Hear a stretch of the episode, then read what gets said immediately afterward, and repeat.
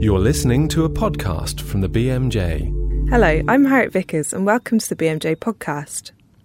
This week, we find out how high blood pressure in adolescence is linked to excess mortality in adulthood. High blood pressure in adolescents and in elderly seems to be uh, quite different. Mm. We talked to John Appleby at the King's Fund about his latest data briefing waiting times in the NHS have been an issue for, for the public for, for many decades. In fact, it can be hard to remember quite how long they were. But before all of that, I've got David Payne with me, who's BMJ's web editor, to tell me a bit more about what's going on on bmj.com. Hello, David. Have you got some news Hello, stories Harriet. for us? Well, not actually news stories this week, um, Harriet. Well, certainly one. But the first thing I'd like to highlight is I don't think we've talked about obituaries before in the podcast. And uh, one caught my eye this week, which is of a guy called Bernard Nathanson.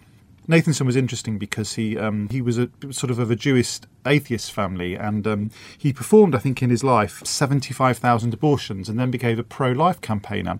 Um, and that was very much linked to the fact that he converted to Catholicism later in life. He uh, did a very controversial film in 1984 called The Silent Scream, which he directed and, and narrated. It was 28 minutes long and it describes fetal development and shows in ultrasound detail the abortion of a 12 week old fetus by the suction method. And uh, this was seized on by Planned Parenthood as being riddled with inaccuracies. And uh, it was just a very interesting life, and I, I, I'd certainly recommend readers look at that. It's never too late to change your mind then. Uh, so, so, what else do you think's been noteworthy this week? Well, the other thing that caught my eye is a, a very interesting article by Darrel P. Francis, who's a reader in cardiology at Imperial College in London. Um, and he's written a, an article called How Many Consultants Should You Invite to a Meeting to Ensure It Will Never Happen?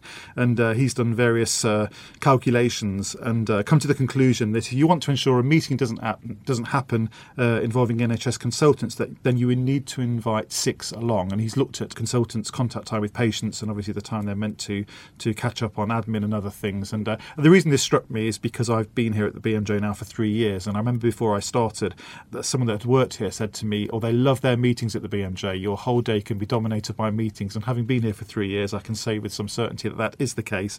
I was just very, very um, intrigued by this article, and I imagine it will apply to doctors all over the world, really. Mm, right. So six is the impossible number. It is, yes. Great. So what, what else have you got for us? Well, my final story to catch my eye was in our news section. It's a story by Andrew Osborn um, in Moscow saying that beer will no longer be classified as a food in Russia. I didn't know that beer was classified as a food in Russia, although having visited St. Petersburg and seeing lots of people drinking on the streets, I can understand why it would be, and certainly when you compare it to vodka.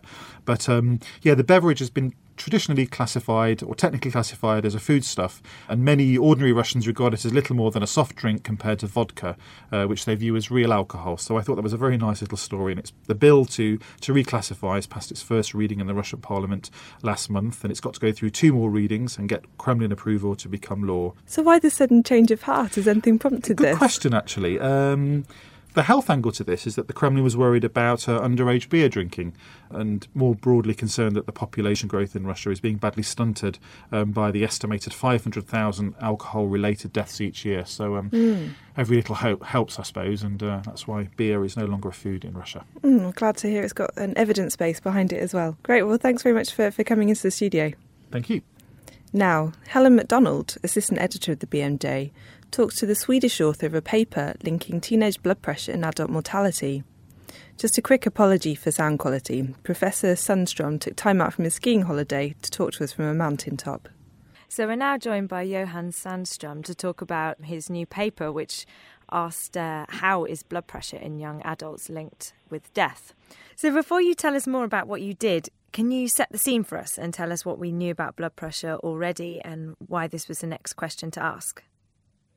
Oh, thanks, Helen. We do know um, since uh, decades back that high blood pressure in middle-aged and elderly people is um, linked to a higher risk of dying, and especially in cardiovascular diseases. Mm-hmm. But high blood pressure in adolescents and in elderly seems to be uh, quite different. Mm. Hypertension in the elderly is mainly a disease of the systolic blood pressure being elevated. Okay. It's mostly due to um, this arteries whereas uh, hypertension in the young we know is mostly a disease of the diastolic blood pressure. Mm-hmm. Uh, the vast majority of, of young people with hypertension have an isolated diastolic hypertension. Yeah. These two distinct phenotypes of hypertension may actually be quite different. Mm. I guess it was pretty hard to find a setting where you can have a look at a big group of young people over a, a long period of time who all have blood pressure readings. Um, so tell us a bit about how you actually went about finding a suitable group of people to study and, and what you did. Well, you know that Sweden is actually um, a treasure island for epidemiologists because we have so we have so many uh, official registries that everyone uh, takes place in. So uh, this was the the National Conscription Registry, which uh, has 18 something year old males mainly. Okay. This conscription has been going on uh, with very little changes during several decades, and in fact, blood pressure was one of those uh, things that were measured exactly the, same during the whole baseline period of this particular study.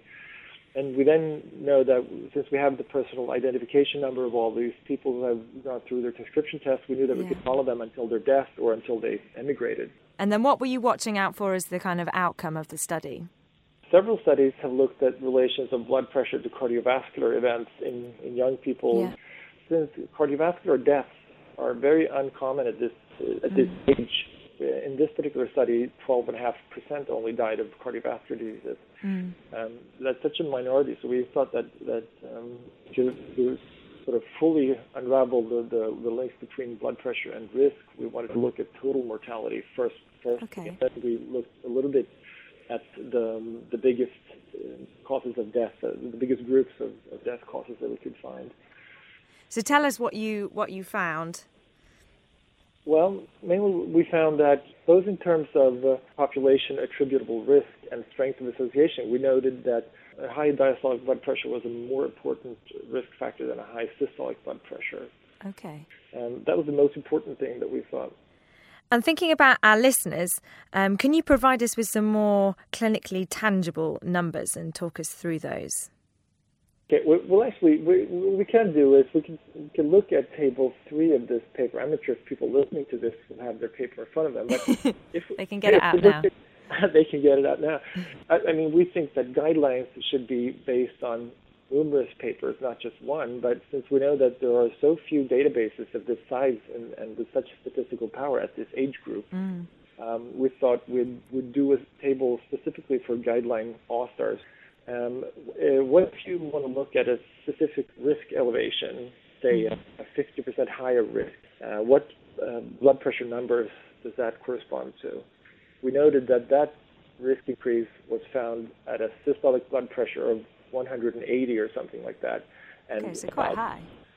yeah, and uh, whereas the 50% high risk was al- was also found at a diastolic blood pressure of about 90 or higher. So, um, the, the the the diastolic blood pressure risk limit of 90 millimeters of mercury is known from middle-aged and elderly, um, but the systolic blood pressure, uh, the corresponding systolic blood pressure level of 180 is uh, a little bit higher than than we find in middle-aged and elderly. Um, another interesting thing that we found was that the relation of systolic blood pressure to mortality risk was actually U-shaped, and so that we found an optimal uh, systolic blood pressure from a risk perspective at about 130 millimeters of mercury. Okay. This actually increased um, both above and below 130. Um, talk us through the caveats and sort of limitations that you you'd put on on this paper. Well, because uh, the the sample was was not designed for research, we do lack a number of important covariates. We did not know, um, for example, how much they were smoking. However, if blood pressure were um, in any way affected by smoking, that wouldn't really matter because guidelines, blood pressure guidelines, don't really take into account the reason for uh, having a particular blood pressure. And I suppose this is quite a limited um, sample in terms of gender and ethnicity as well. Sorry, those are of course the most important limitations that we didn't have any women in this cohort, and they're all of Caucasian ethnicity. Can you make a stab about what it means for doctors on the ground? I think that the appeal from a couple of years ago to forget about diastolic blood pressure, um, it should be remembered that that was only uh, meant for middle-aged and elderly people. And when you find an elevated diastolic blood pressure in a young person, that that is a marker of an increased risk. And what do you see as the next research questions, or what do we need to do now to to take things forward? Well, we do need to, uh, of course, have these results uh, repeated in other samples, in other ethnicities yeah. and, and, genders and countries. And we also need to dive into a little bit the U-shaped curve of the relation of systolic blood pressure to mortality. We did find that it was driven by a relation of low systolic blood pressures to external mortality causes. Okay. Uh, we, we couldn't really subdivide those deaths any further because of lack of power. So you'll need a huge sample for that one. yeah, we would. Well, thanks for joining us, Johan. And of course, as ever, you can read that paper online, in print, and now on the BMJ's iPad app. Now, Duncan Jarvis talks to John Appleby about his second data briefing. Part of the redesign of the NHS means that many centrally imposed targets are being scrapped. Last summer, the 18 week referral to treatment target was abandoned. It was a tough target which initially was set to combat the seemingly endemic long waits that patients were used to in the NHS. In his latest data briefing, John Appleby, chief economist at the King's Fund, takes a look at the numbers. I caught up with him earlier this week to find out more. What we find, we don't. I certainly wasn't expecting in August, the month after the the sort of relaxation of the department's management of the 18 week target for suddenly to see waiting times going through the roof. But what we've got now are some trends, and we certainly will see uh, some interesting developments over the next, I don't know, six months or so. Um, I, I think we know. I think we'll have to return to this particular measure of NHS performance in in, a, in less than a year's time to see what's happening. So the numbers aren't clear yet. So instead, we talked about why he decided to look at this. And I started out by asking him about the background to the story. Well, I should start by saying that waiting times in the NHS have been an issue for, for the public for, for many decades, and um, I think probably in, even internationally, the NHS is, has been known for its, its long waiting times. Um, so, one of the issues that I was concerned about with some recent policy changes was what's going to happen to waiting times, uh, and that's against the sort of recent history of a tremendous success in bringing down very long waits, hmm. actually. Mm. So, how did they do that? How did they shrink the list? It was clear from evidence that, in fact, it was a combination of essentially more money, having very tough targets, a sort of political determination to do something about them, and also help to hospitals to help them actually reduce waiting times. Is there any data about how big a, a contribution to that came from the extra cash or the targets or the, the help the hospitals got? Um, I think nobody has been able to disentangle that. Um, I, I think one thing we can say is that it probably took less extra cash and probably less extra sort of activity or work than was expected. Mm. and by activity and work, I mean treating more people. But I suspect it's it's a combination more of almost a cultural thing. Uh, first of all, taking the management of waiting lists out of the hands of consultants, mm. by and large. um, so GP is then referred to the hospital rather than to Mr. Jones or Mr. Smith, and work could be allocated a bit more evenly.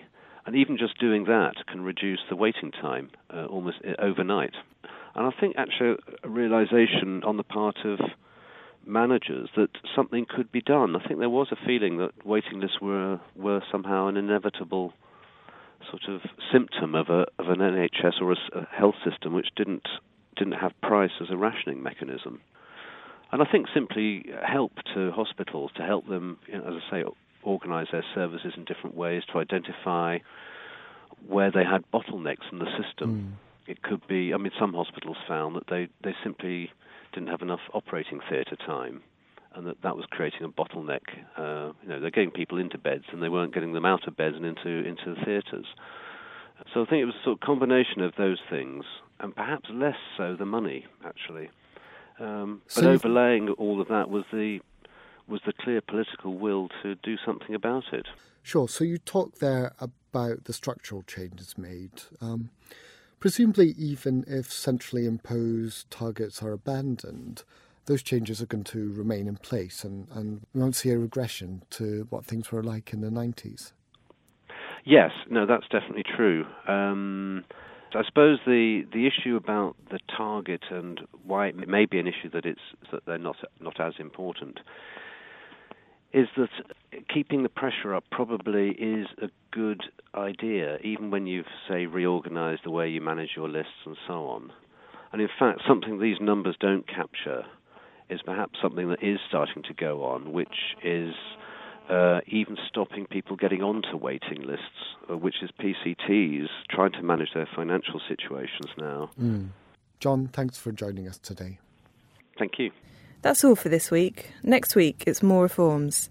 The government has backed down on plans to implement competition by price in the new NHS. But what else in the bill should be reworded? We'll be hosting a roundtable discussion to find out. Join us then. For more information about this programme and other BMJ Group podcasts, please visit bmj.com.